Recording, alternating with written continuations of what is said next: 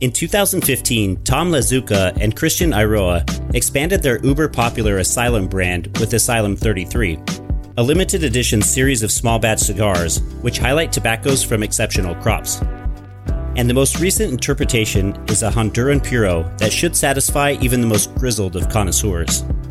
The Asylum 33's finely aged Honduran tobaccos combine to deliver a complex, medium to full bodied experience built around a core of natural tobacco notes, supported by hints of cedar, pepper, and sweet spice. Due to the limited nature of the tobaccos used for these smokes, production of the Asylum 33 can be hit or miss, and yet will prove every bit worth the effort to locate for Asylum fans and curious aficionados alike. These are made at Eiroa's Aladino factory in Danlí, Honduras.